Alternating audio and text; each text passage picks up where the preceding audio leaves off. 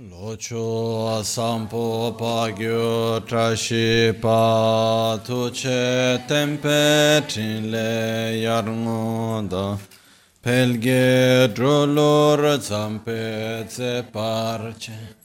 Palde lame shabla solvade. Omo a guru vajradar Sumatimunishas Uta Vardanyashri Badra Varsa Manya Sarva Siddhi Hum Hum. Oma Guru Vajrada Timunishasane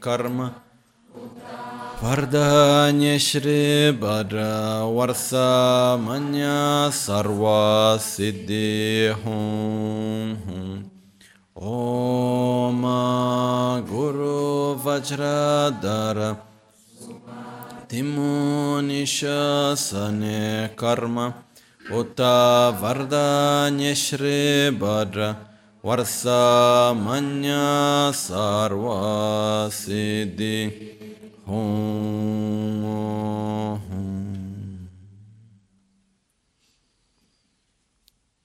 Pakyoke akudandaki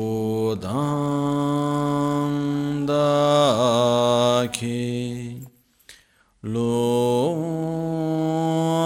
pakyoke sondandaki pakyuke todam dagi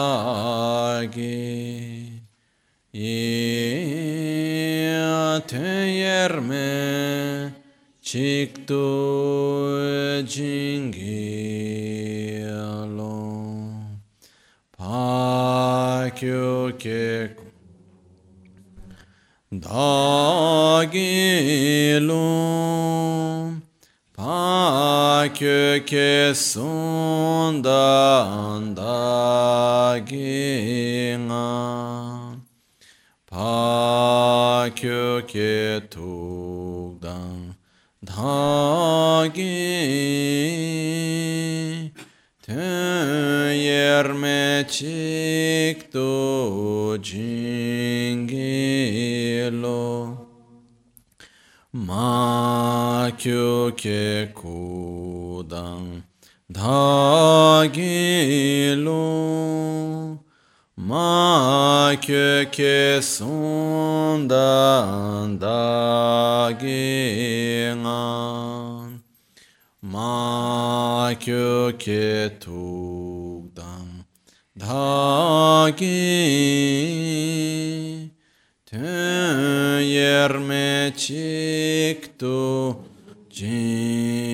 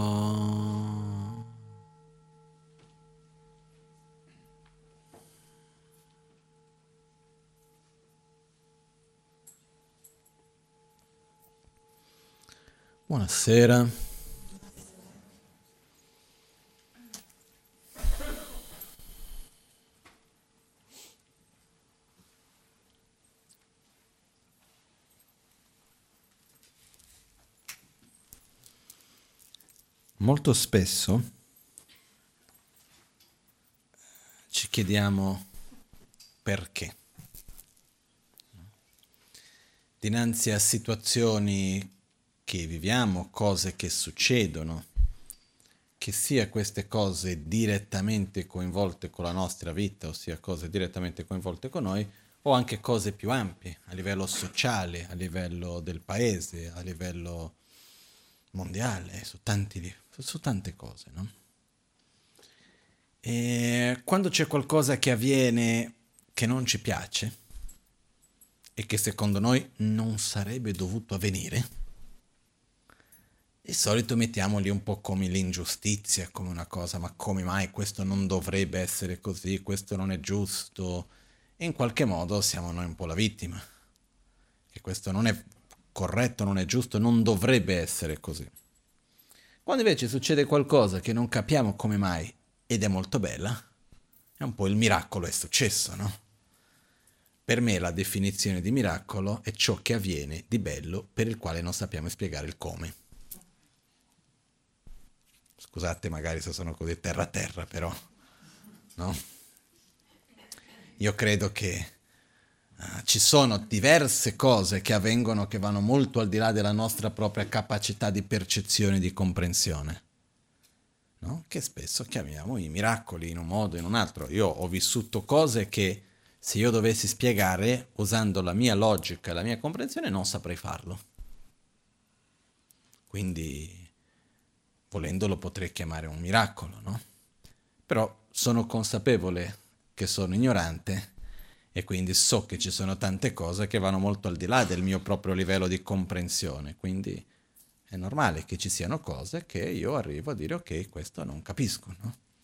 Questo mi fa ricordare una volta un medico, che purtroppo è venuto già a mancare, si chiamava David Servant Schreiber, un medico molto molto bravo, che ha scritto dei libri famosi sul cancro, sulla guarigione del cancro, eccetera. Comunque, una volta eravamo in un congresso insieme e lui ha fatto vedere una cosa, era un congresso, c'era il congresso principale, c'era il pre-congresso che c'erano solo medici, io e la Magancin, e in questo incontro lui ha fatto vedere una cosa che mi ha fatto riflettere. Una sua presentazione e ha fatto vedere questo, questo studio che avevano fatto scientifico sull'agopuntura. In questo studio c'erano diverse cose per vedere se l'efficacia o meno dell'agopuntura con un approccio molto scientifico e c'era un punto dell'agopuntura che si trova, se, mi, se mi ricordo bene, sul mignolo del piede sinistro, che è un punto per stimolare la vista, quindi per guarire la visione, per, ai- per aiutare problemi di vista. E quindi loro cosa hanno fatto? Mettevano un uh, eh, MRI, non so come si dice in italiano, comunque, che legge l'attività cerebrale, e mentre stavano leggendo l'attività cerebrale hanno messo dall'agopunturista l'ago in quel punto lì e hanno visto che quando si metteva l'ago in quel punto lì l'attività rela- del cervello relativa alla vista aumentava. Quindi effettivamente c'era un stimolo della visione dal punto di vista cerebrale anche, eccetera, quindi questo era chiaro. Poi toglieva l'ago, diminuiva quelle stimolo, mettevi l'ago dall'altra parte non funzionava. Quindi questo era ben chiaro che effettivamente ci aveva. E lui ha detto, vedi qual è il nostro limite però. Lui parlava insieme con gli altri medici, amici suoi, scienziati. Lui stesso era un scienziato che faceva ricerca di neuroscienze. E lui ha detto, il nostro limite qual è? L'agopuntura, dopo questo esperimento, la nostra conclusione è non è provato scientificamente che funziona. Perché? Perché non sappiamo spiegare come mai. Il come. E lui diceva, io concordo, lui diceva, in realtà quello che abbiamo provato sono due cose, che la efficacia c'è, che funziona, e la nostra incapacità di capire, quindi abbiamo provato anche la nostra ignoranza nel non capire come funziona. Ma non è perché io non capisco come che necessariamente quella cosa non esista, o che quella cosa non sia giusta. No? Quindi ci sono tante cose che avvengono che noi di solito vediamo la parte finale, questo mi fa ricordare un po', si sono, io mi ricordo una volta si parlava di, di certi architetti o certi in passato che avevano questa cosa di quando facevano delle grandi opere tenevano tutto coperto e toglievano i soppalchi, tutte le cose necessarie per fare l'opera, solo quando era tutto finito toglievano davanti il telo, così che nessuno poteva sapere come l'avevano fatto. No? Quindi il punto, la cosa importante è che tu vedi quello che è stato fatto, come è fatto meno, non ve lo devo dire in modo che ognuno si tiene i suoi segreti professionali in questo qualche modo. Però il punto qual è? Che noi vediamo il risultato. Noi ogni giorno vediamo tante cose delle quali noi veramente non sappiamo da dove sono venute, come mai sono così. Se noi ci chiediamo non sappiamo darci una risposta, io almeno non lo so. No? E finché le cose vanno dentro di quello che noi riteniamo che il giusto, che non è altro che le nostre aspettative, sembra che vada tutto bene. Finché le cose rimangono all'interno di quel quadratino lì delle nostre proprie aspettative, ok, va tutto bene. Il momento nel quale qualcosa non avviene all'interno delle nostre proprie aspettative, la nostra tendenza è oh, che miracolo oh, che ingiustizia.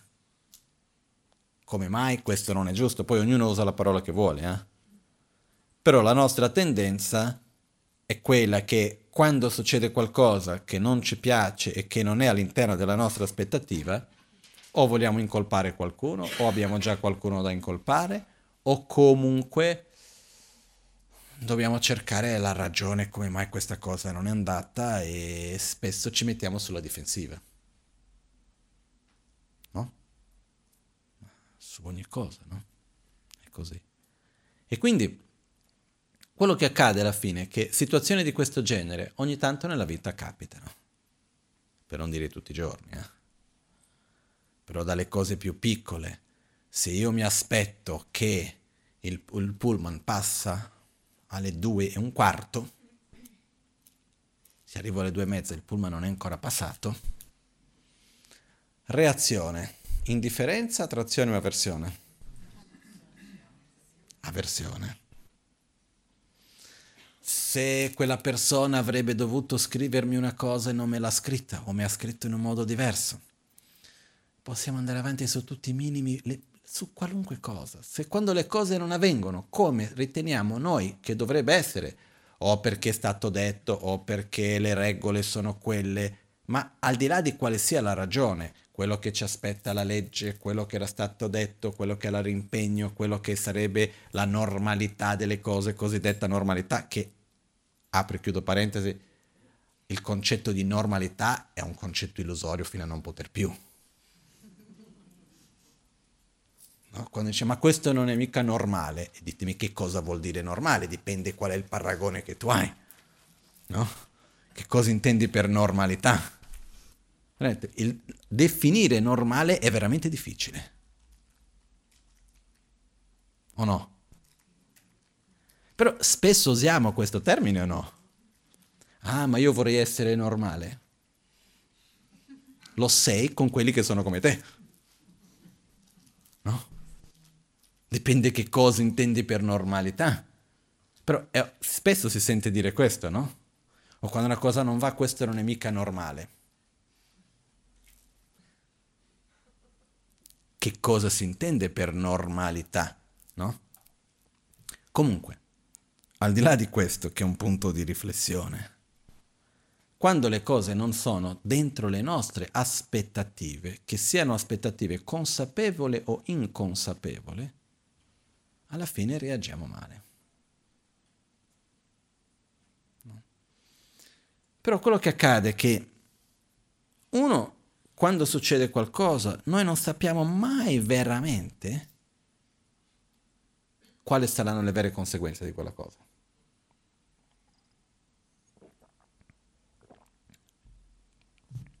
È un po' come giocare con i punti, non so come si dice in italiano, quel gioco che tu unisci i punti, unire i punti? Ok. Pensavo che c'era un nome per il gioco o qualcosa, però unire i punti. Quando si gioca ad unire i punti, se il gioco è fatto bene, uno non vede qual è il disegno finché non almeno quasi finito. No? Nella vita di solito è così. Quando succede qualcosa, in quel momento non sappiamo veramente quali saranno le conseguenze di quella cosa lì. Nel momento presente io l'unica cosa che posso vedere è quello che ho davanti a me. O meglio, quello che io riesco a vedere da quello che ho davanti a me. Quali saranno le conseguenze che questa cosa porterà? Si vedrà un domani, anche perché non dipenderà solo di questa cosa, dipenderà di tutto il, il, quale, il resto con il quale andrà ad interagire. Perché succede che ogni tanto noi andiamo a reagire malamente per qualcosa che succede nel presente, ma non reagiamo male per il presente, reagiamo male per un futuro che non c'è ancora. Ma vedi, con questo quindi quella cosa sarà così e quell'altro andrà così e questo e quell'altro, o no? Quanto spesso riusciamo ad azzeccare? Quanto spesso qua diciamo, vedi questa cosa andrà così, poi va esattamente come ci siamo detti. Tanto, poco, medio? Poco in generale, no? Poi c'è qualcuno che è più bravo, qualcuno di meno, però in grande linea di solito riusciamo ad azzeccare poco, no? Quindi è un po' come per me quando sono arrivato qua in Italia, un po' di dopo tempo, io cercavo di organizzarmi bene il mio tempo. No? Ricordiamoci che io ho fatto 12 anni che vivevo in monastero dove avevo un timetable, un, come si dice, un programma di studio della giornata che era super strutturato. Svegliarsi alle 5 e mezza, andare alla Puggia alle 6, alle 7 e mezza finisce la Puggia, facevo una seconda media colazione se non avevo mangiato già la Puggia, dopo memorizzare, alle 9 si va al dibattito, alle 11 c'è il pranzo, dopo, dopo no, dormi un pochettino, alle 2 cominciano le lezioni, si studia un pochettino dopo la lezione, si fa memorizzare un po' di più, poi finisce, c'è la cena alle 5, 5 e mezza, alle 6 si va alla sessione di dibattito, dopo ci sono le puge, alla sera verso mezzanotte si va a dormire. Questo era l'orario 5 giorni alla settimana, il giorno libero è il sacrosanto giorno libero in monastero, nel quale tutti vanno lì, ogni, quasi tutti i giorni liberi andavo a giocare con mio maestro un gioco che c'era lì loro, chiamato Creamboard, si va al mercato a comprare le verdure, si fanno le pulizie, si lavano i vestiti, una settimana uguale dopo l'altra. No? E personalmente mi piaceva tanto.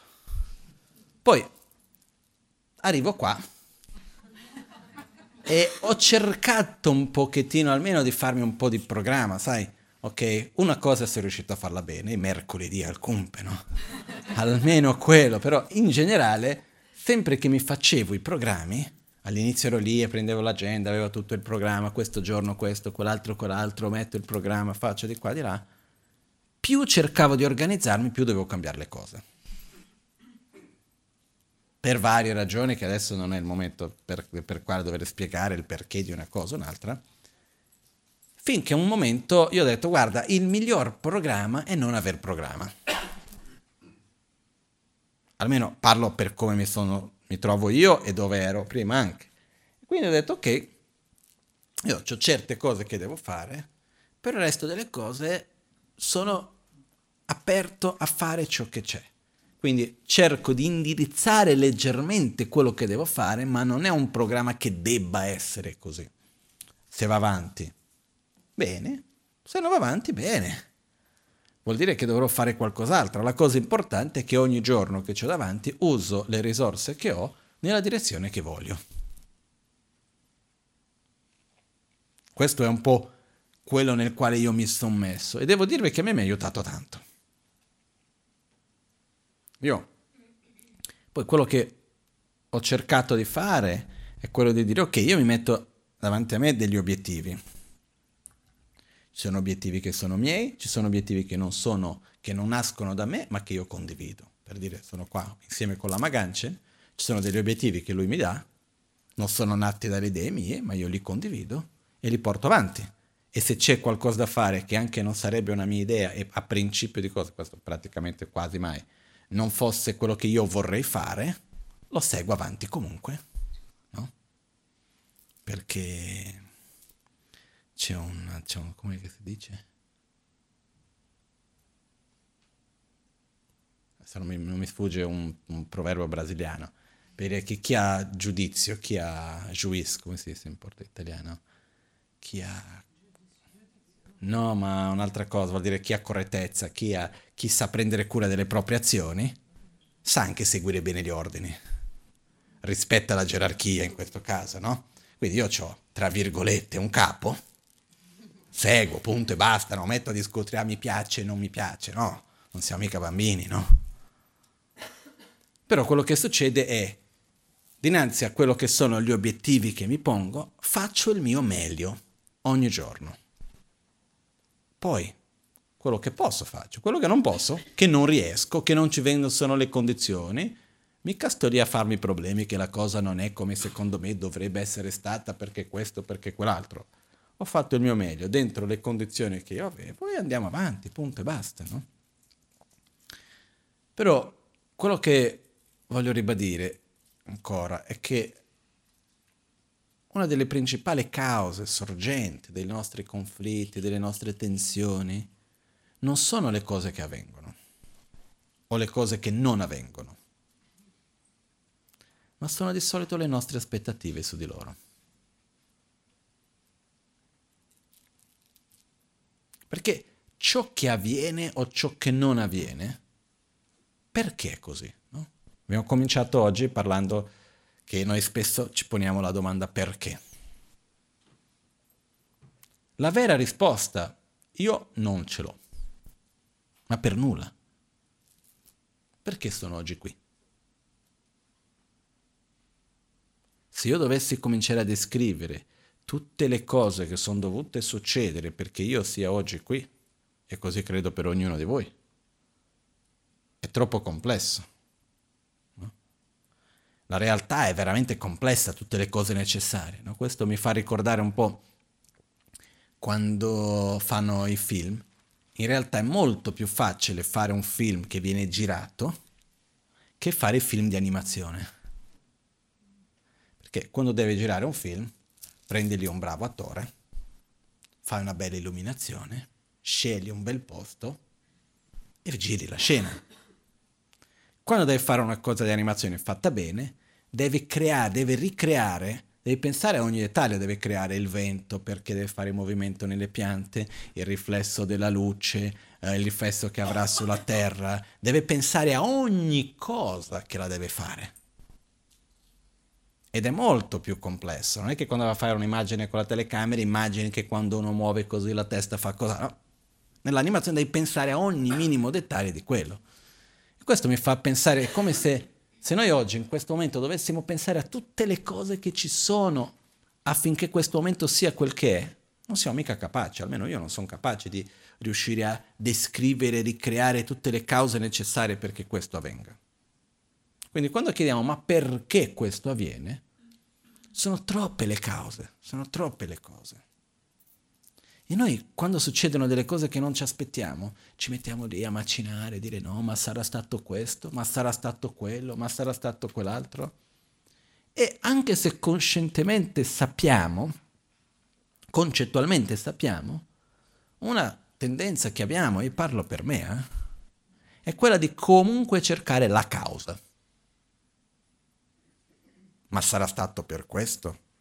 Ma sarà stato per quell'altro? La vera risposta? No. Sarà stato probabilmente per questo e anche per quell'altro e per tante altre cose che noi non sappiamo neanche quali sono. Avrei potuto evitare questa cosa? Non lo so. Magari sì, magari no. Fatto sta che sono qui oggi. Fatto sta che noi non sappiamo mai veramente ogni situazione dove ci porterà, come sarà. Quindi,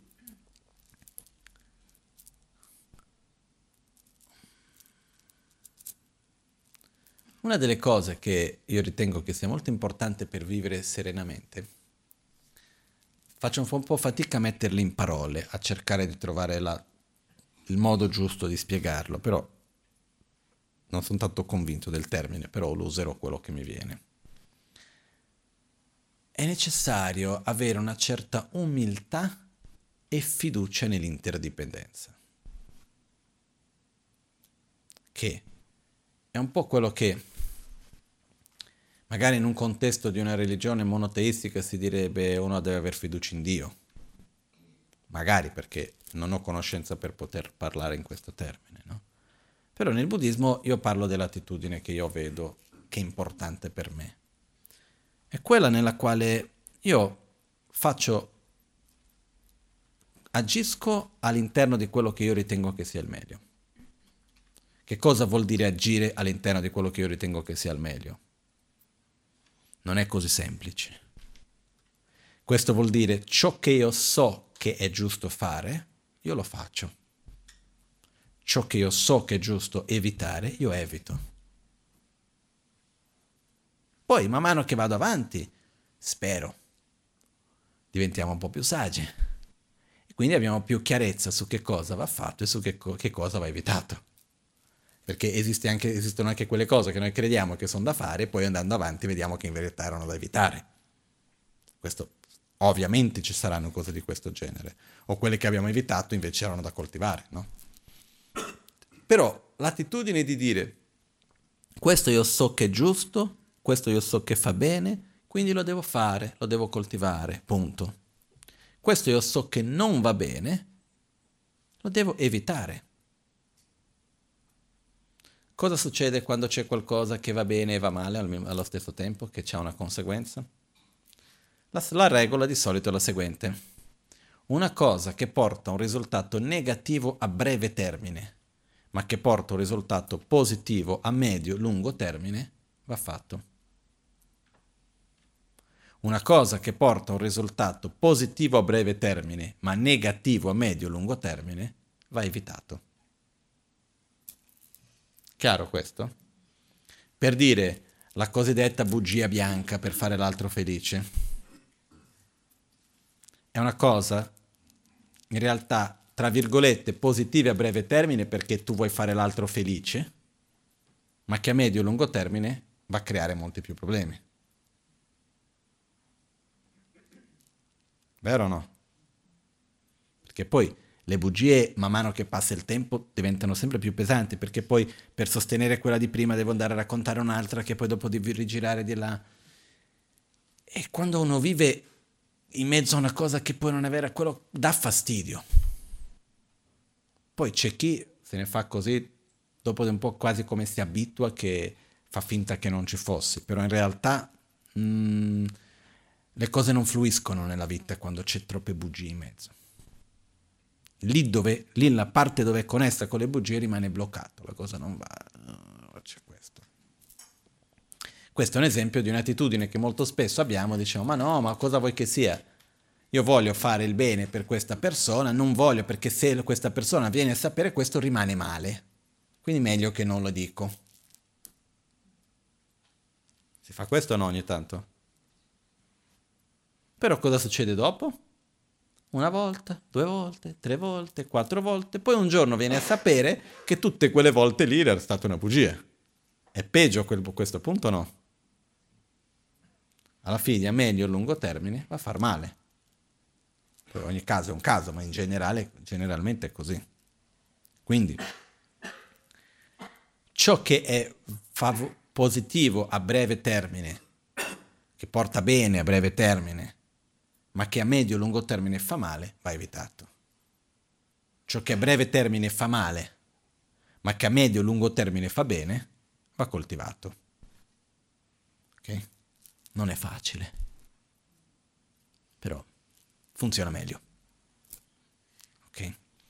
Quindi se noi ten- manteniamo questo comportamento nostro, che è ciò che io so che va fatto, io faccio, ciò che so che va evitato, evito. Questo ci porta ad avere una coerenza con noi stessi, a essere in pace con noi stessi, essere liberi dai sensi di colpa. Questo non vuol dire che non sbaglieremo. Eh? Io sono sicuro che tutti noi sbagliamo ogni giorno e ci sarà ancora tanto da sbagliare, Per sbagliare intendo dire facciamo una cosa pensando che è una cosa, poi dopo viene fuori un'altra. Non è che noi abbiamo difficilmente qualcuno ha le azioni perfette in questo senso.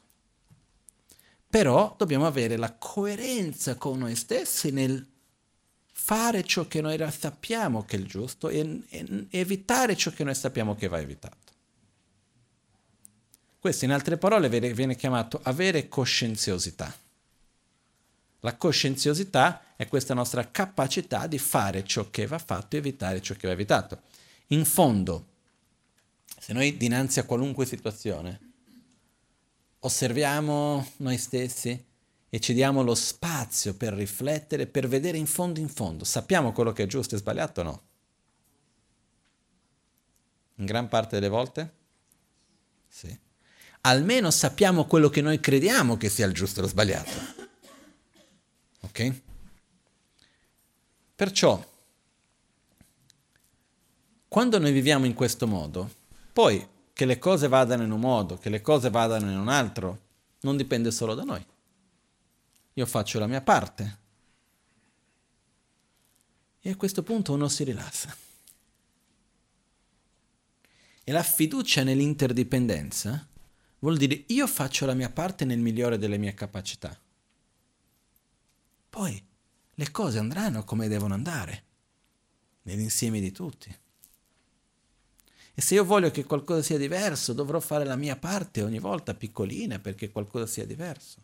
Ma se qualcosa è come è, è perché le cause e condizioni si sono create. Quindi chi sono io per dire che dovrebbe essere diverso? Perché c'è qualcuno qua che non ha mai detto questo non dovrebbe essere così?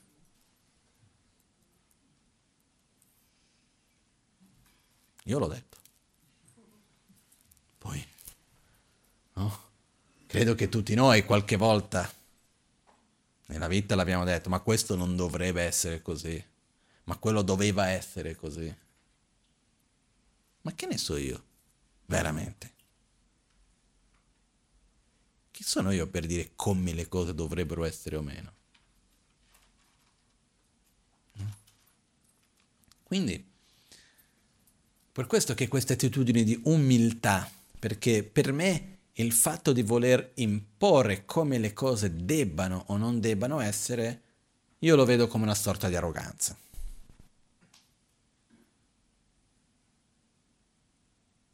Non so se è chiaro come arroganza questo. Per quello che dall'altra parte c'è l'umiltà. Quando mi trovo davanti a qualunque situazione sia, anche se non mi piace. A me mi capita. Cosa succede? È così. Se fossimo in un altro contesto, no? avremmo detto, Dio l'ha voluto. Qua diciamo, cause e condizioni si sono create. E io faccio parte di questo, ho fatto la mia parte, ognuno ha fatto la sua. Ho giustamente la cosa di dire questo mi piace, questo non mi piace, in modo che vado a direzionare le mie energie verso quello che io ritengo che sia il meglio. Eh? Perché la nostra libertà l'abbiamo tutti, il libero arbitrio esiste però si trova nelle piccole azioni. Però non abbiamo il controllo su tutto. E questo ci riporta a un concetto fondamentale che qualche giorno fa qualcuno mi ha detto, noi occidentali facciamo fatica di capire concetti che sono contraddittori fra se stessi e allo stesso tempo complementari. Vuol dire facciamo fatica a capire delle cose che sono e non sono allo stesso tempo. No? In questo caso un po' sono d'accordo, nel senso che non ho mai riflettuto tanto su questo, però che cosa succede qui? Ogni azione, il quanto è determinante ogni cosa per il resto. In altre parole, mi spiego meglio, quando succede qualcosa, quando noi, quando noi sperimentiamo una situazione, c'è qualcosa, e andiamo a cercare il colpevole, andiamo a cercare il perché, come mai questa cosa è così. È possibile trovare una cosa unica che è la causa di quell'altra cosa lì o no? No, ma mai. Anche se c'è una che ha fatto la sua importanza, quella cosa lì è avvenuta solamente perché quell'altra ha interagito con quell'altra che c'è stato quell'altra lì. E quindi in realtà non c'è mai una cosa unica. E come viene uno lì e mi picchia, la colpa è di quello bravo che mi ha picchiato, ma se la mia mano non era lì? E se io non fossi venuto? E se l'altro non avessi detto? Non tolgo la colpa di nessuno, però è un insieme ogni cosa. Ok? Quindi quello che succede è non c'è nulla che sia la causa unica di una cosa piuttosto che di un'altra. Questo non toglie la responsabilità di nessuno dalle sue proprie azioni. Eh? Però allo stesso tempo ogni piccola azione è determinante nell'insieme del tutto. Perché allo stesso tempo che quando noi guardiamo dal risultato, io sono nel momento presente, quindi il risultato, e guardo verso il passato, io non riesco a trovare nulla che sia la causa unica determinante che ha fatto con che il presente sia com'è. Però, dall'altra parte, se io vado a vedere, se torno indietro qualunque delle piccole parti del passato che io vado e cambio, il futuro cambia. Il presente, in questo caso, cambia. Anche se non c'è nessuna causa che va a determinare il risultato, se io cambio qualunque delle cause, delle migliaia che ci possano essere, cambio il risultato. Perciò ogni causa, ogni piccola parte va a determinare il risultato. Quindi è e non è determinante. Non so se è chiaro questo, che sembra che ci sia una contraddizione, ma che in realtà non è, contra- non è contraddittorio. Okay? Quindi questo che, a che cosa ci porta come risultato?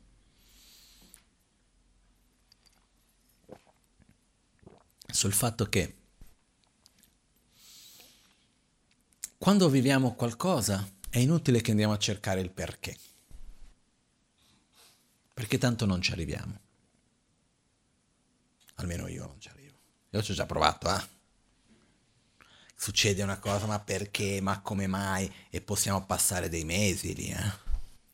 A macinare, di dire, ma guarda questa cosa è successa perché quello lì quella volta l'ha detto, e sì, quindi questa cosa, se questo non l'avessi detto, poi di là non ci sarebbe andato, e quindi questa cosa, vai di là e cerchi di ricreare e mettere tutti i pezzettini del puzzle per cercare di arrivare al perché. E qual è il più grande pericolo? Che uno si fa tutta una storia e poi magari è basata su un presupposto sbagliato. No? È come una volta che qualcuno viene da me e mi dice che ero corrotto. Ho detto, spiegamelo, perché io non riesco a vederlo, no? E ha cominciato a farmi tutta una ragione che quadrava, funzionava benissimo, era una persona molto intelligente e mi ha spiegato tutto il perché questo con quell'altro, eccetera, eccetera, quadrava tutto. Ho detto, va bene, poi... Peccato che il punto di partenza era sbagliato. C'era un punto di partenza che non era valido, era una cosa messa lì chissà da dove. Quindi che, qual è il problema? Che quando noi facciamo tutta una ragione logica, molto spesso rimaniamo all'interno del nostro ciclo di ragione, di ragione e sembra che tutto quadri. Solo che se il punto di partenza o i punti di partenza o una parte di lì non sia corretta, è come se vado a fare un'equazione e uno dei, uno dei numeri non era quello giusto. Ho fatto i conti giusti, eh? Ho sommato perfettamente, ho diviso, ho fatto la radice quadrata, tutto quello, ho fatto tutto bene le equazioni. Peccato che il numero di partenza era sbagliato. Quindi quando noi ci facciamo tante menate per cercare di immaginare il perché questo è così, il perché quello è cos'è, ma come mai è successo, sulla base di che cosa, su, quale, sulla base di che cosa andiamo a fare questo? Quello che abbiamo visto e sperimentato? Quello che comprendiamo o le presuppos- presupposizioni che facciamo? Principalmente presupposizione. Quanto ci possiamo fidare di questo? Di solito le nostre presupposizioni sono basate principalmente su che cosa? Attrazioni, avversioni. O no? Quando qualcuno a cui vogliamo bene, siamo attratti, fa qualcosa che non ci piace, cerchiamo di giustificarlo. e troveremo la ragione per la quale lui, poverino, l'ha fatto, che era la vittima che ha dovuto farlo. Quando qualcuno a cui abbiamo un certo livello di avversione va a fare qualcosa che gli dà un certo merito, andiamo a cercare di togliere quel merito. E dire sì, è vero che ha fatto questo, però sai che ha fatto anche quell'altro, ma non sarà proprio così, ci sarà qualcosa dietro, vedrai che non è quella l'intenzione o questo, quello, quell'altro, no?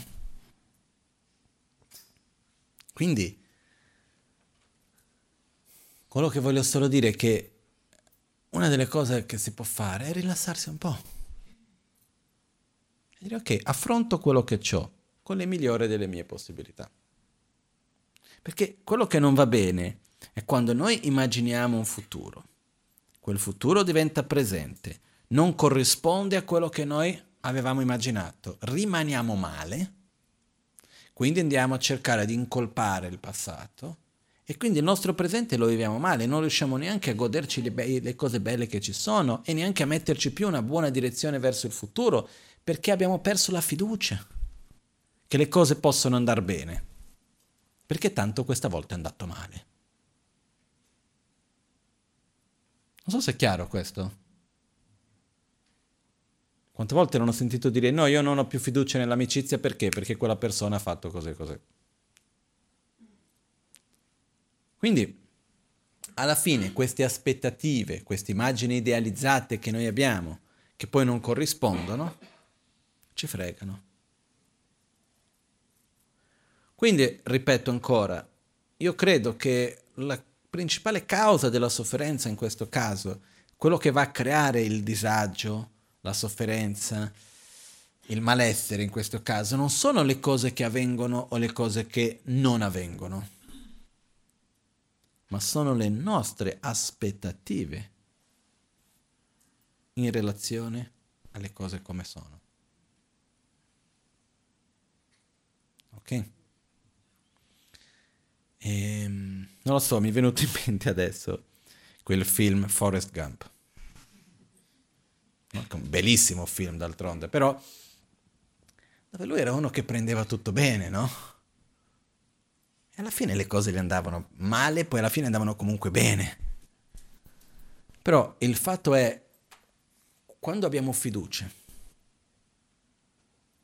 e ci concentriamo su quello che noi riteniamo che sia il meglio e seguiamo la nostra vita con coerenza. Quella coerenza di cui parlavo prima, di fare ciò che noi riteniamo che è giusto fare, di abbandonare ciò che noi riteniamo che è giusto abbandonare e di mantenere questa coerenza con noi stessi, questo dà uno stato di sta- ci dà una stabilità interiore una gioia particolare. E ci dà anche la forza e il coraggio di affrontare qualunque situazione. Ok? Però la cosa che mi lascia stupito in qualche modo, no? È un po' come, come posso dire, è la nostra capacità di, come posso dire, di continuare a credere anche dopo aver sbattuto la faccia tante di quelle volte. Credere in che cosa? Che le cose possano essere così come voglio io. E con questo io non voglio togliere le aspettative, i progetti, le cose, no, assolutamente no. E questo mi fa anche ricordare, ho visto ieri mio padre mi ha mandato un video e c'era lì di un poeta, molto molto bello d'altronde, e c'era un passaggio che diceva sull'utopia che ho sempre creduto nell'importanza dell'utopia. No? E, ehm, e, a questo punto viene la domanda che è, ma a che cosa serve l'utopia? E qualcuno può dire, va, difficile, no? A che, che serve un'utopia ancora nei giorni in cui viviamo, che è tutto così materialista, presente oggi l'utopia, che cosa posso servire? Non serve a niente credere a una cosa che non si può raggiungere, no? E lui l'ha risposto nel seguente modo, citando la risposta di un'altra persona a sua volta, e diceva, l'utopia è come l'orizzonte, che più vai avanti, più si allontana. Tu fai dieci passi, passi in avanti, si allontana di dieci passi. Più vai avanti, più si allontana e che non potrai mai raggiungerla. Quindi più ti avvicini, più si allontana. Quindi qual è la funzione? Perché a chi serve l'utopia? Esattamente a questo, andare avanti, a farci camminare. No? Quindi è qualcosa che ci dà la forza di andare oltre. Perché se quello che abbiamo è quello che qua, è finito qui e non c'è niente oltre, cosa facciamo?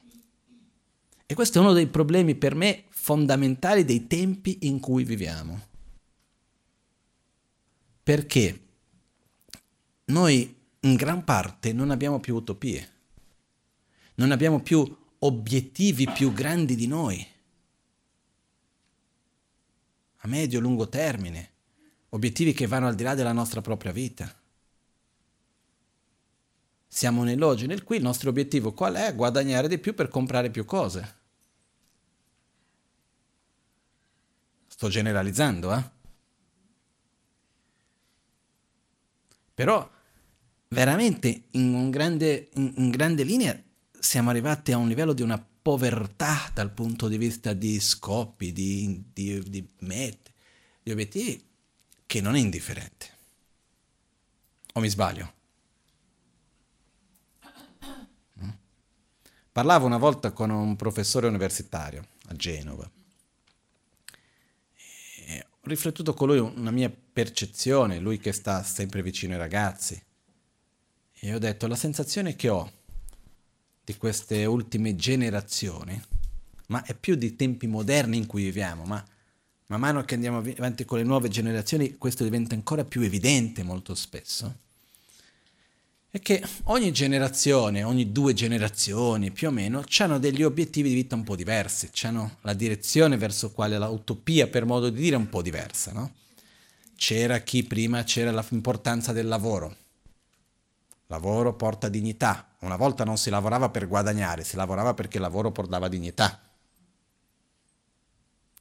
Poi dopo c'è la parte dell'importanza di, della famiglia, costruire la famiglia, mantenere bene la famiglia e tutto questo era un obiettivo importante, uno viveva per la famiglia, eccetera, eccetera.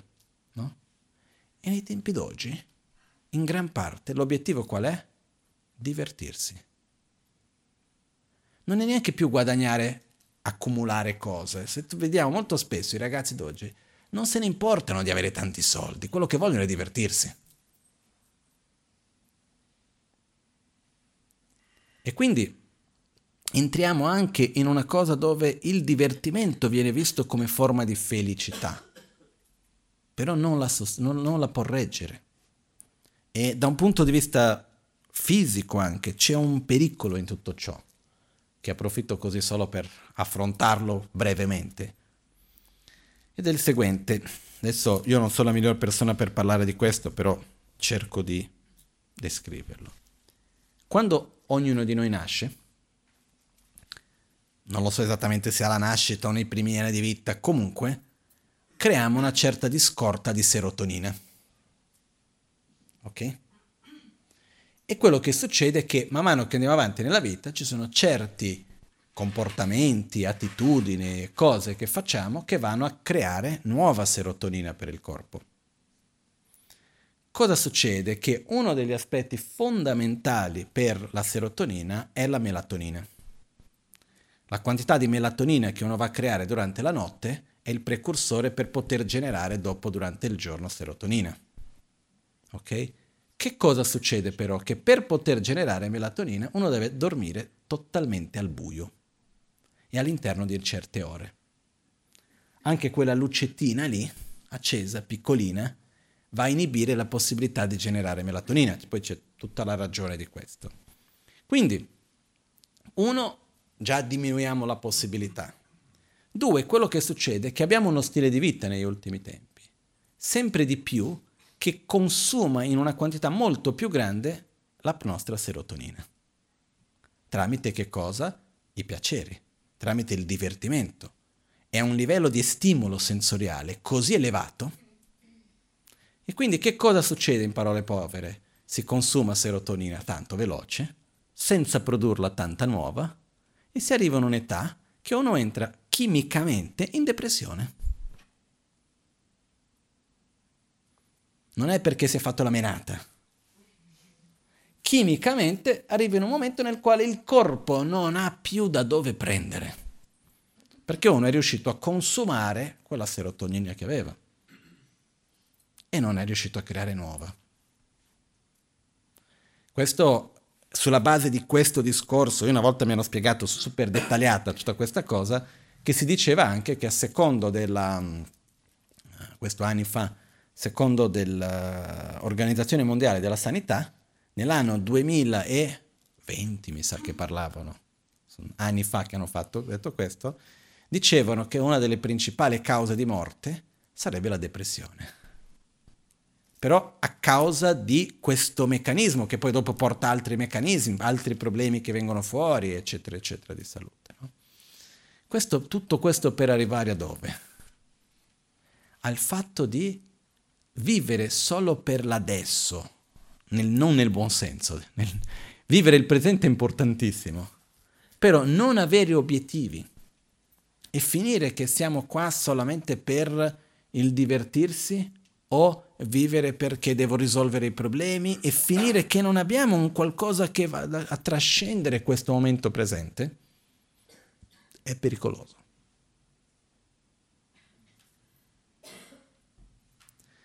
Qua però abbiamo un altro discorso come posso dirlo? La maggioranza di noi non ha la propria utopia e fa fatica a crearla. Utopia, sogno, chiamiamo come vogliamo, obiettivo maggiore, no? La maggioranza di noi siamo persone semplici. Io mi includo. Eh. E cosa facciamo? Seguiamo. Siamo noi influenzati da ciò che vediamo, ascoltiamo e da quelli che ci hanno intorno a noi? Sì, no?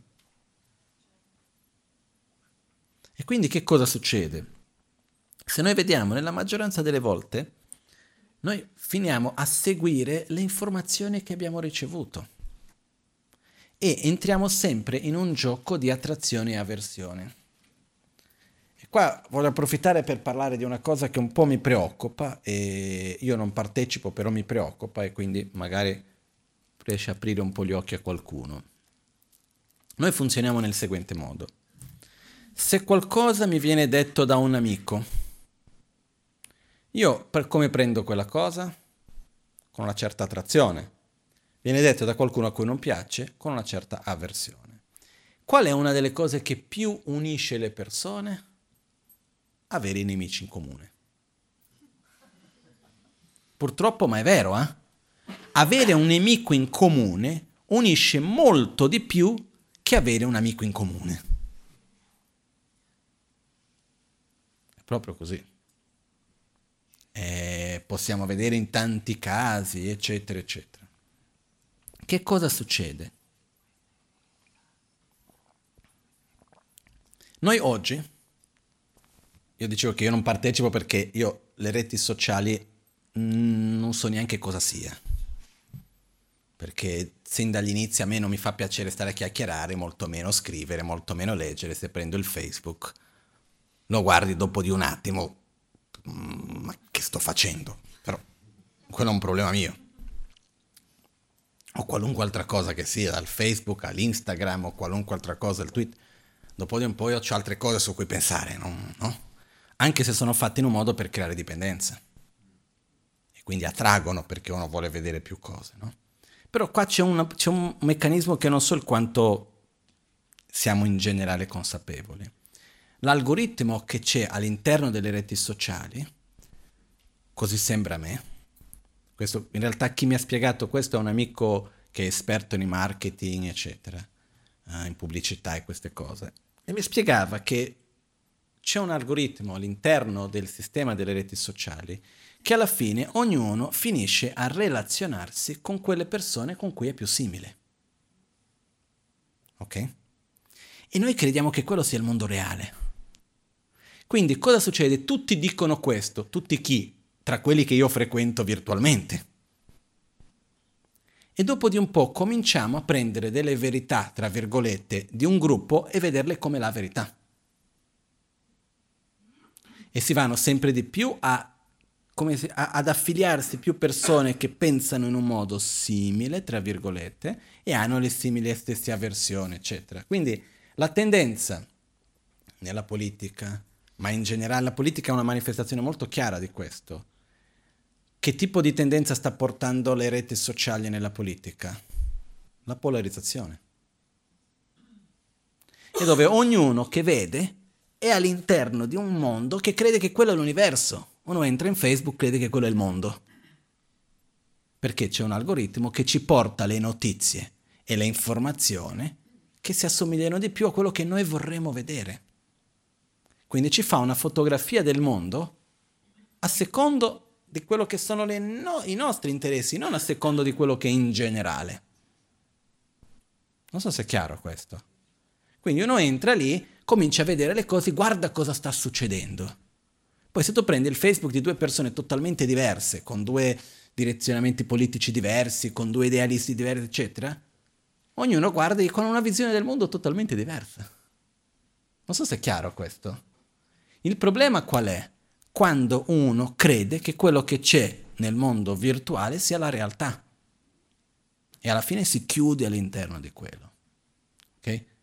Questo volevo solo approfittare di questo punto, non è l'argomento, però per chiedervi di avere un po' di attenzione. Quando si legge qualcosa, quando si vede qualcosa, ricordiamoci che non è tutto quello. Ricordiamoci che l'informazione che arriva a noi non è, non è una cosa che è così a caso che è arrivata, che è quello. Ci sono dei meccanismi per farci vedere una cosa piuttosto che una. Non è che, e con questo non sto dicendo che c'è il grande fratello dietro che sta lì, che ha voglia di usufruire per qualche ragione. Questo no. Però è come la cosa è fatta, che poi è come sono fatti i gruppetti di persone, no? C'è una situazione, due, si creano due gruppi di persone, uno parla con l'altro, alla fine ognuno ha una sua visione totalmente diversa. A me mi è capitato di essere all'interno di due gruppi, in momenti diversi, io personalmente non essere attratto né da uno né dall'altro, che parlavano sulle stesse cose. E vedevi che ognuno raccontava una versione totalmente diversa della stessa cosa. E per questo io quello che, ho, che credo profondamente cerco sempre di applicarlo è che la verità di solito si trova fra le verità. Quindi prima di dire una cosa è e l'altra cosa non è, un attimo di calma. A me mi pare, poi vedremo quello che è, quello che non è. Comunque, tornando a noi, questa era una parentesi veloce, ma che secondo me è importante per noi da riflettere e stare attenti che per ogni, perché ogni informazione che noi riceviamo lascia un'impronta su di noi. Ogni cosa che sentiamo lascia un'impronta su di noi, ci influenza in tanti tanti modi. Quindi stare attenti su queste cose. Ok? Adesso, avere un obiettivo che trascende questa vita, avere un qualcosa che ci porta al di là, è anche quello che ci fa dare meno importanza alle piccole problematiche quotidiane. Questo è un discorso. L'altro discorso che viene insieme qual è? Che più abbiamo un'attitudine individualista, dove stiamo andare in importanza all'io e al mio e quindi la cosa deve essere per me come voglio io, eccetera, più alla fine in realtà soffriamo. Anche qua io molto spesso vedo un livello di individualismo che è abbastanza sviluppato, no? Anche come sono fatte le case. Prendiamo una casa di qualche decina di anni fa come era fatta l'architettura. No, guarda, dall'architettura si vede il cambio nell'attitudine, da questo punto di vista. Qualche anno fa l'architettura cosa faceva? Si prende la casa, c'erano le camere da letto piccole, pochi bagni, soggiorno grande, cucina grande. Erano così. Io vedo la casa dove io sono cresciuto era una casa bellissima, un soggiorno enorme, cucina, sala pranzo, poche ca- camere più piccole e pochi bagni. Oggi le case, molto spesso le nuove come sono? Tutte camere con bagno, ognuno con la sua televisione, camere più grandi, soggiorno piccolo, cucina quando c'è va bene. Per modo di dire, che molto spesso nelle grandi città, io vedo a San Paolo molto così, in Italia c'è più l'abitudine di cucinare, la tendenza è mangio fuori, chiedo, chiedo il cibo, ma la cosa di cucinare per stare insieme, di riunirsi, eccetera, è diminuito questo. Quindi un'attitudine sempre di più di se io posso avere quel che io voglio, quando voglio, come voglio, se io posso essere quello che io voglio, come voglio, quando voglio, sarò felice. Peccato che non siamo così saggi e intelligenti di sapere quello che è il meglio per noi. Non so se è chiaro questo. Perché io personalmente, se dovessi veramente scegliere di poter dire se io so veramente che cosa voglio come il meglio per me, la risposta è che non sono così certo. Eh? No? E a me piace tanto una preghiera che dice qualcosa del genere, adesso faccio una traduzione veloce, ma qualcosa del genere. Um, quando si fa la dedica delle proprie energie positive, dei propri meriti, si dice io, mer- io dedico questi miei meriti affinché tutto ciò che gli esseri di saggezza, i Buddha, eccetera, ritengono che sia il meglio per me, avvenga, perché tanto io per me stesso non so cosa è la cosa migliore. No? Però all'interno di questo c'è questa attitudine molto presente, nel quale noi crediamo che io devo fare quello che è per me, ognuno deve pensare per sé. E se io posso avere quello che voglio, quando voglio, come voglio, è come se in questo periodo spesso il re è il voglio, non è il bisogno, non è il corretto, il certo. E qual è la natura del desiderio? L'insoddisfazione. Il desiderio è proprio così. Il risultato di ottenere l'oggetto di desiderio è l'insoddisfazione. Sappiamo tutti, più ne ho, più ne voglio. Non è una cosa della saggezza solo del Buddha, per dire, saggezza popolare. È un proverbio italiano o no questo? Più ne ho, più ne voglio. Più ne voglio, meno ho. Perché più voglio, più quello che ho non è abbastanza. Quindi, quando invece noi abbiamo un forte senso di appartenimento a qualcosa di appartenere a qualcosa più grande di noi. Che sia anche il senso della patria, che sia il senso della religione, che sia la comunità dove siamo, che sia un qualcosa che sia più grande, il prendere cura della natura da cui faccio parte. Credere in qualcosa che sia più grande di noi dà più senso alla vita e non stiamo lì più a farci tanti problemini con questo e con quell'altro. Perché tanto siamo qua per qualcosa più grande di noi stessi. Però come dicevo prima, la difficoltà è che noi abbiamo bisogno di seguire dei sogni di altri. Perché sognare da soli si fa fatica. Quello che Buddha ha fatto è stato condividere con noi un sogno, se così vogliamo chiamare. Noi crediamo che non sia proprio un'utopia perché crediamo che Buddha stesso abbia raggiunto quello. Però ha condiviso con noi quello che è un obiettivo maggiore. quando si fa il dibattito, alla fine di ogni sezione di dibattito, ogni monastero fa un verso di buon auspicio diverso. Il monastero dove ho studiato io, a me, quando si finisce la sessione di dibattito si dice Simjena Sangyen Imbe Chiavata Dove Chir. Se è un essere senziente, potrà raggiungere l'illuminazione? Sì.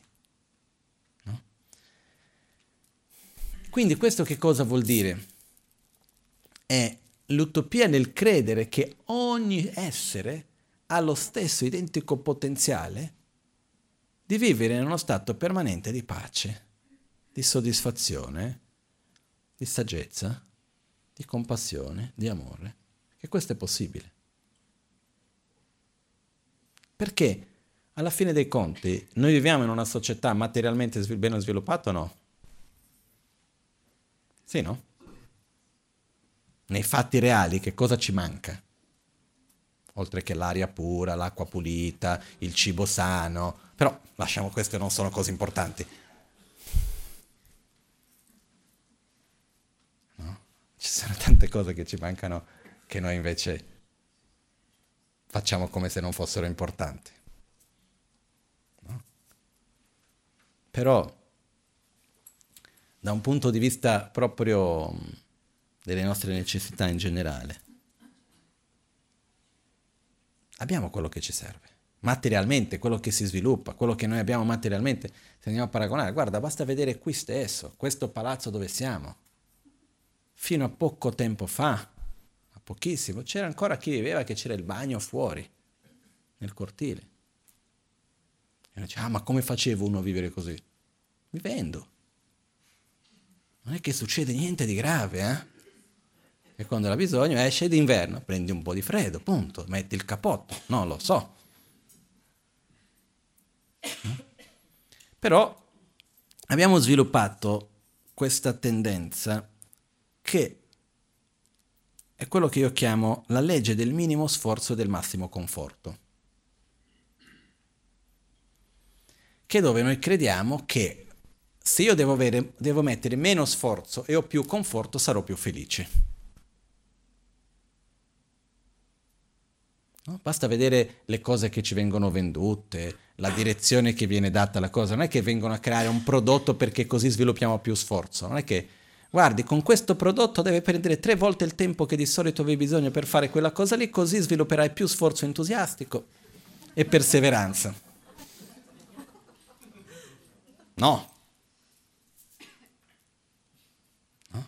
Di solito che cosa viene fatto? No, fai con questo, farai la metà del tempo e con l'altra metà del tempo la puoi buttare via facendo qualcos'altro che non sai che non serve a nulla. Questo è un po' quello che alla fine viene fuori, no?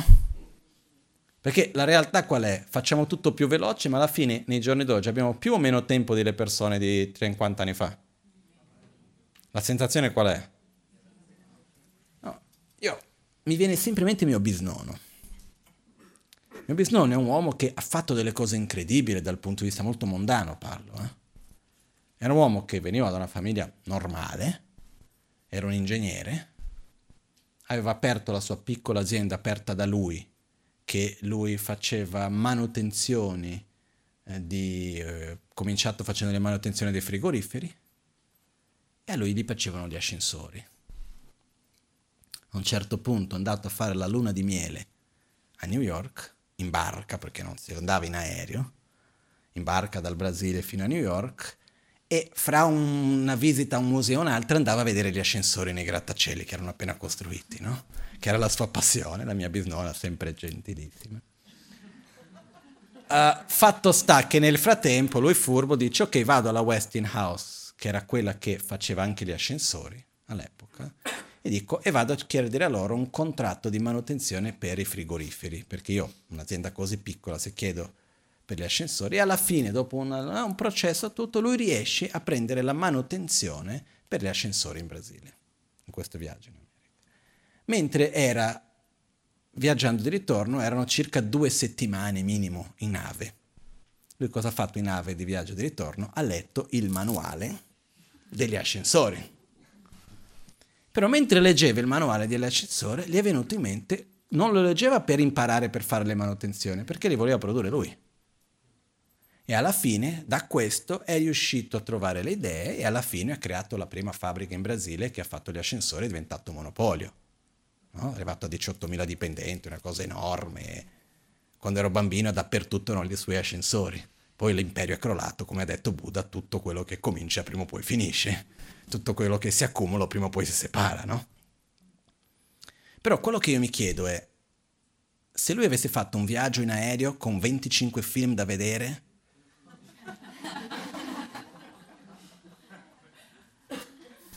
e il manuale in un'email da qualche parte,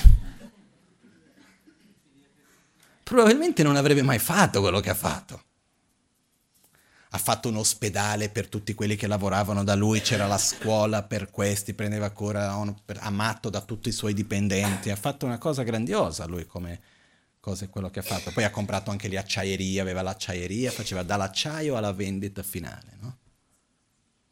Però quello che succede è che in mezzo a tutto questo avevi il tempo per fare tutte queste, si faceva, se vedo la quantità di case che ha costruito, le cose che ha fatto, tutto quello che ha fatto, poi non è morto neanche così vecchio. Poteva fare tante cose. Oggi facciamo tutto più veloce, ma non abbiamo mai tempo. ed è strano, perché abbiamo questa sensazione che tutto deve essere più veloce, le cose devono, avvenire, eh, devono avvenire in fretta. Siamo sempre in ritardo. O no? no? Eh, però alla fine stiamo lì che facciamo fatica in questo.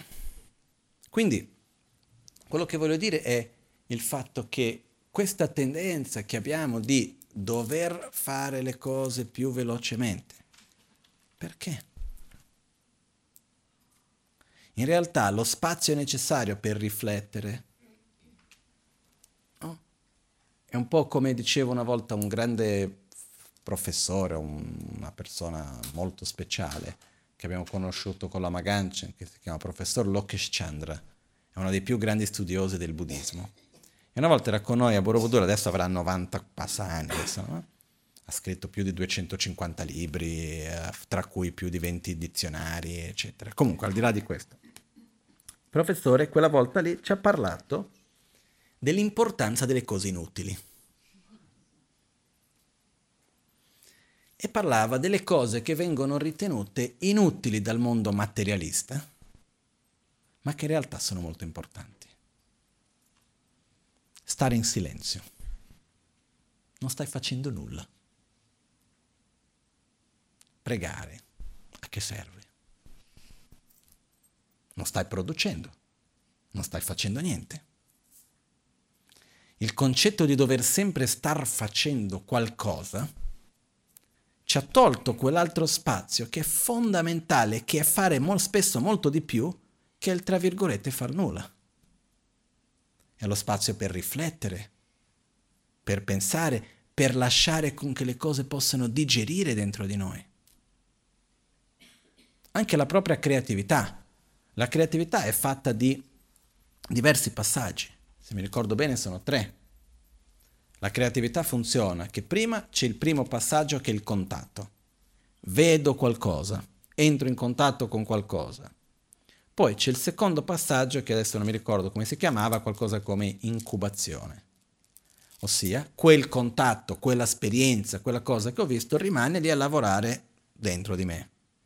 Poi c'è un altro contatto, sono quattro i passaggi, il terzo c'è un altro contatto che non c'entra niente con quello che era successo prima, e sembra che viene dal nulla un'idea. E quindi da lì viene la creatività. L'idea sorge, sembra che viene dal nulla, ma in realtà è da tutto il processo che ho avuto prima per riflettere. Per questo che è importante dormire, è importante stare in silenzio, è importante tra virgolette, far nulla. E questo è molto importante creare questo spazio anche nella nostra vita. Vi do un'altra ragione ancora per questo.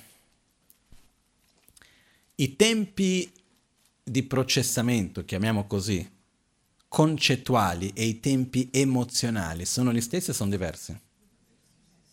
Quali sono più lunghi e quali sono più brevi? Cosa è più veloce? Dal capire e dall'accettare, cosa, in, cosa si fa più in fretta? Concettuale si fa prima, no? Eccoci. Che cosa succede? Oggi, togliendo via quei cosiddetti tempi morti, passiamo da un'esperienza all'altra e non ci diamo lo spazio in mezzo per elaborare, per decantare, per digerire, chiamiamo come vogliamo, emotivamente quell'esperienza. Quindi vivo una cosa bella, non ho neanche finito ancora di poter sentirla veramente, sono già in un'altra situazione. Vivo una cosa brutta, non ho neanche finito di ancora di poter digerire quella, già sono già in un'altra cosa che sta già succedendo, quindi finito una cosa, sto già parlando con un altro, sto già leggendo un'altra cosa di qua, c'è già un'altra cosa di... E andiamo avanti così. Che cosa succede con questo? I nostri processi emozionali rimangono bloccati e accumulati. E a un certo punto non sappiamo bene il perché, non si sentiamo bene, ci sono delle cose che non vanno, eccetera, eccetera. Perché una delle descrizioni dei trauma, anche che una volta non è stato detta, è, sono i processi emozionali, le esperienze che noi abbiamo, dei cicli che non si chiudono. Quando c'è una cosa che, mi, che, non, che non mi piace, che vivo male, però io riesco a chiuderlo, dopo vado oltre. Quando non, non, non riesco a chiudere quella situazione, non riesco a, a, dare una reazione, non riesco a lasciare concaffare in modo che quel cerchio si chiuda e andare al prossimo, rimane bloccato. Quando è che ci diamo il tempo per poter fare questo? Quando facciamo, tra virgolette, nulla. L'arte, per esempio. L'arte non è guardare la tv. Fare il cinema è arte, però farlo. Vederlo è anche bello, eh? Però l'importante della musica non è per ascoltarla, è per cantare, per suonare. L'importante della danza non è per farsi vedere da qualcuno, è danzare. L'importanza dell'arte non è consumarla, ma è viverla. Anche l'arte molto spesso viene vista come una cosa di consumo. E dove io spesso trovo difficoltà in trovare artisti che vivono l'arte per la bellezza e per il potere dell'arte stessa. Che sembra quasi come se quando l'arte non si trasforma in denaro non vale. No? E una volta parlando con un mio amico, che per me è un grandissimo artista, che è Philip Glass, qualcuno di voi avrà sentito parlare, è un compositore di musica molto molto bravo faccio un po' di pubblicità, se qualcuno non ha sentito andate, fate una ricerca, Philip Glass ha delle musiche stupende.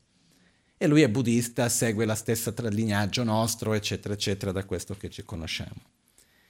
E parlando con lui, lui un po' raccontando le cose, lui quando era giovane, adesso ha 80 anni, 80 qualcosa, quando era abbastanza giovane, che ha cominciato a fare la sua musica, lui ha creato uno stile di musica totalmente diverso, faceva questi concerti che duravano tantissimi.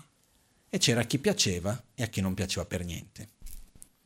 Però lui aveva creato un gruppo di musicisti per suonare insieme, solo che lui non aveva soldi per pagarli perché con la musica non riusciva a far soldi. Quindi non è che lui è andato lì adesso a cosa devo fare per riuscire a fare più soldi, no, lui si è preso altri due lavori, faceva il tassista e poi nel resto del tempo faceva anche l'idraulico e poi suonava e componeva nel tempo libero. No? Perché la musica per lui era per la passione di quello che faceva, era per la bellezza di poterla fare, poter condividere, non era come uno strumento economico per poter avere qualcosa e non ha mai giudicato la fama, l'importanza, il successo della sua arte tramite il risultato economico. Poi oggi è riconosciuto come uno dei più grandi geni della musica, ha avuto un enorme successo, però ancora ha un'attitudine estremamente umile, normalissima. No? Però quello che voglio dire, anche qui, l'arte deve essere vissuta come un processo anche di guarigione, è una cosa che ha un potere enorme. Ma l'arte va vissuta come arte, non come oggetto per a sua volta vendere o far denaro questo, ma nel senso che la bellezza dell'arte non è consumarla, è farla, è viverla. È chiaro quello che dico? No? Va benissimo che io ho tutte le possibili musiche del mondo nel mio telefono, ma cosa canto? Cosa suono? Perché poi è quello quello che vale. Sentire è anche bellissimo, eh? non voglio togliere nulla a nessuno. Però mi sa che quello che intendo dire sia abbastanza chiaro.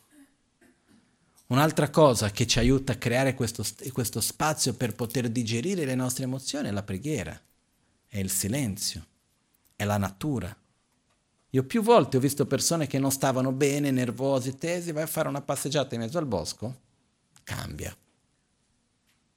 Uno si rilassa. No? La natura ha un potere non indifferente. Ed è interessante no? vedere come ogni volta che vediamo la natura ha una bellezza che stupisce. Io mi ricordo una volta che ero in una città di, di mare e guardavo il mare e dicevo che cosa bella, no? Poi guardato dall'altra parte dell'appartamento la città che cosa brutta. Come riusciamo, dinanzi al punto di partenza che è la natura, a fare delle cose così brutte? Almeno dal mio punto di vista certe volte, no? Vedendo. Quindi quello che voglio dire è che questi spazi sono importanti, stare nella natura, camminare in silenzio, fare delle cose che a principio in quel momento io non sto facendo nulla di particolare. Però noi sempre di più creiamo quei momenti per gli stimoli sensoriali. E stare se- senza far nulla, o meglio facendo nulla, sembra che sia una cosa sbagliata. Sembra che venga quasi l'ansia se uno deve aspettare qualcosa. No, è come quando uno ha fatto un viaggio, ho dovuto aspettare tre ore per il prossimo volo. Quindi, qual è il problema aspettare? Veramente. Quel momento di pausa che c'è fra una cosa e un'altra, dove uno può riflettere, dove uno può respirare e dare spazio per no, lasciare che la mente possa digerire quell'esperienza che ha avuto sono importanti. Quindi siamo partiti dal fatto delle nostre aspettative, però è anche importante saper vivere in un modo sano. E su questo quello che è l'ultima cosa che voglio portare oggi è noi abbiamo raggiunto tanti tipi di sviluppi scientifici, materiali, tecnologici, eccetera, eccetera. Però il fatto di essere ancora, come posso dire, prigionieri della parte, della parte principalmente economica, molto spesso non facciamo quello che sappiamo che è il giusto. Faccio un esempio che io sono rimasto così, senza parole. Di solito qual è il compito del medico? Prendere cura della salute, aiutare a curare, prendere cura della salute, no? Quindi, nel mio immaginario idealizzato, chi era la persona che doveva avere uno stile di vita più sano? Spero io il medico, no? Perché se il medico non riesce a mettere in pratica quello che dopo vuole dire agli altri, non ha potere nella parola. Questa è una cosa. Poi andiamo in ospedale e andiamo a vedere il sistema. conosco dei medici che lavorano in un'emergenza e la loro vita è 24 ore di turno, 24 ore di riposo, 24 ore di lavoro, 24 ore di riposo. Ma come fa uno a reggere questo, mi chiedo io? Quindi io so che arrivo lì nell'emergenza, c'è un medico con la migliore della volontà e della preparazione che ha, magari è da 20 ore che è lì e viene da non so quanti mesi così. Poi cosa succede? Questo con i medici che conosco io. Dopo di un po', perché dopo 24 ore che uno arriva a casa cosa fa? Riesce a dormire? No, dopo 24 ore anche con super stimoli, perché sei in mezzo all'emergenza, queste cose qua, quando arriva a casa cosa fa? Alla fine si automedica, no? Per riuscire a dormire. Poi si automedico per riuscire a stare svegli. Tutto questo perché? Perché nel sistema di quante ore di lavoro con le vacanze per lo stipendio e quello e quell'altro non si riesce a organizzare meglio. Dove siamo, mi chiedo io? Siamo in una realtà dove diamo più valore agli aspetti, molte volte economici, che alle cose più importanti che la nostra salute, per esempio.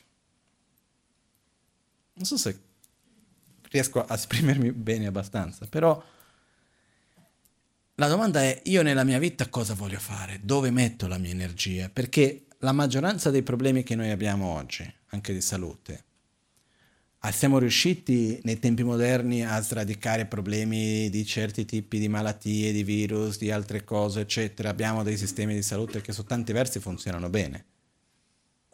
Però abbiamo uno stile di vita che è malsano. No? Come abbiamo appena detto prima, che quando stavo per dire in realtà non ci manca nulla, poi mi è venuto in mente, l'aria pura, l'acqua. È un altro problema enorme. L'acqua nella bottiglia di plastica, ci sono tanti problemi che vengono coinvolti con quello. Sono tante le cose che vengono fuori adesso, se no vado ad dilungarmi troppo. L'aria, l'acqua, l'inquinamento elettromagnetico, l'inquinamento sonoro, l'inquinamento visivo. Non mi sembra così sano che uno faccia fatica a toccare un albero. Io non lo so, nella settimana quante volte tocchiamo un albero? Che cambio, para, cambio, rifaccio la domanda. Nel mese, nell'anno magari, no? Nella vita. Questo non è che per forza uno deve andare lì tutti i giorni a stare a toccare gli alberi, che è bellissimo d'altronde, però quello che voglio dire è come spesso siamo anche staccati dalla natura. E la realtà che poi questo ci fa male. No?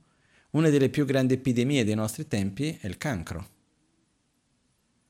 È un'epidemia. E quando parliamo con gli esperti che fanno ricerche, eccetera, quello che dicono cos'è? Qual è la, la causa, se dovessimo chiamare una causa del cancro principale?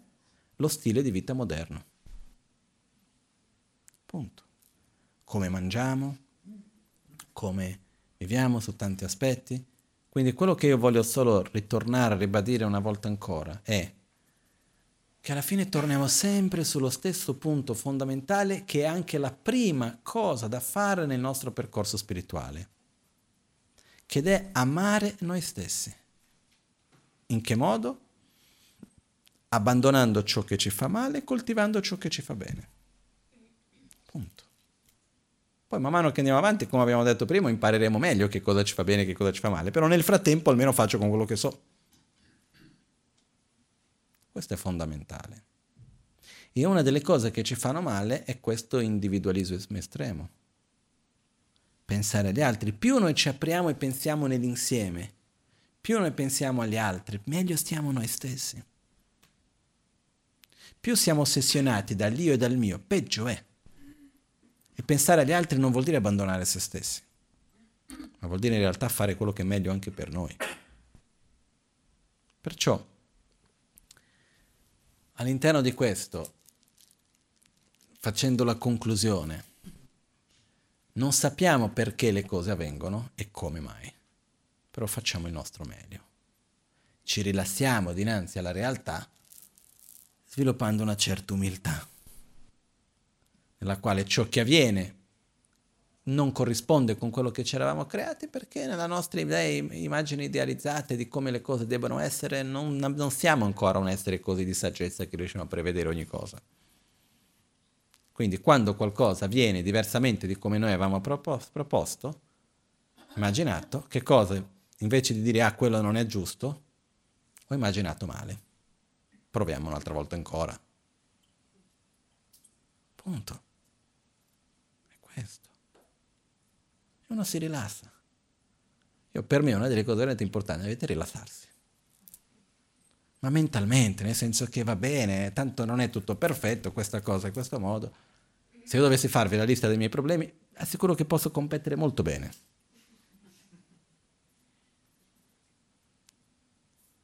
Perché più responsabilità hai, più problemi hai. Eh? poi ci sono i miei problemi personali, problemi che riguardano il centro, problemi che riguardano altre persone intorno, difficoltà che ci sono. C'è una lunga lista, non è che non ci sia.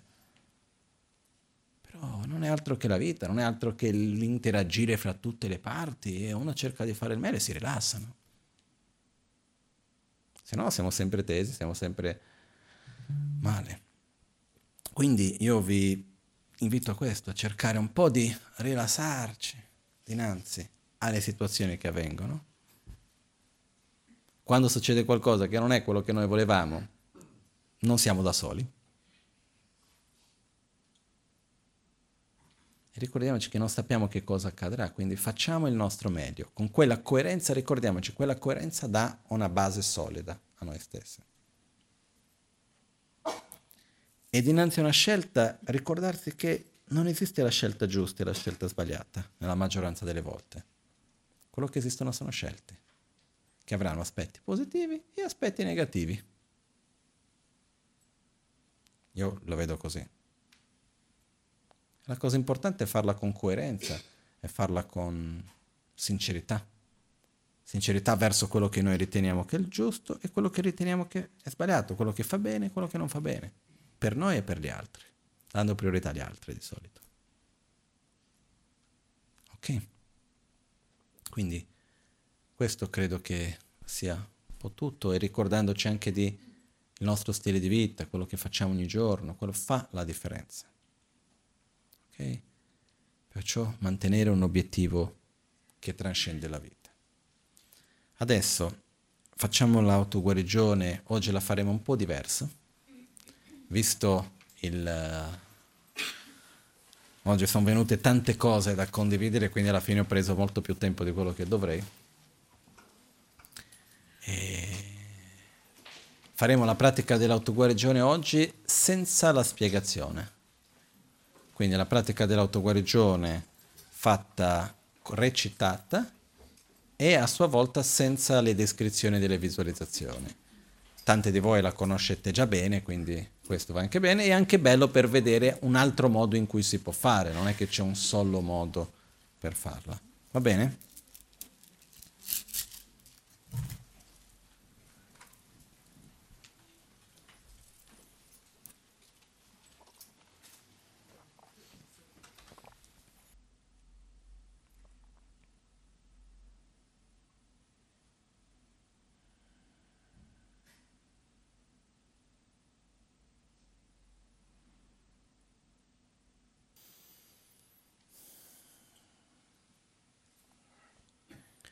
Mi chi we tse ma tong wa na te i me la mi kyo dor che ku se wa tong ne chi da pa chom te chi me rik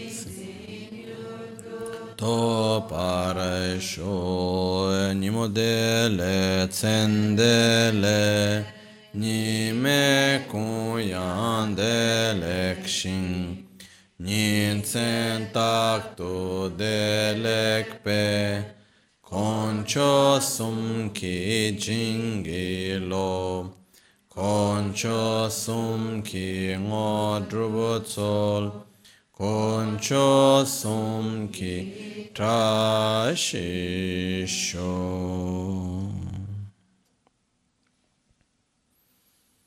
all'alba o al tramonto, di notte o durante il giorno, possano i tre gioielli concederci le loro benedizioni, possano aiutarci ad ottenere tutte le realizzazioni e cospargere il sentiero della nostra vita con molti segni di buon auspicio.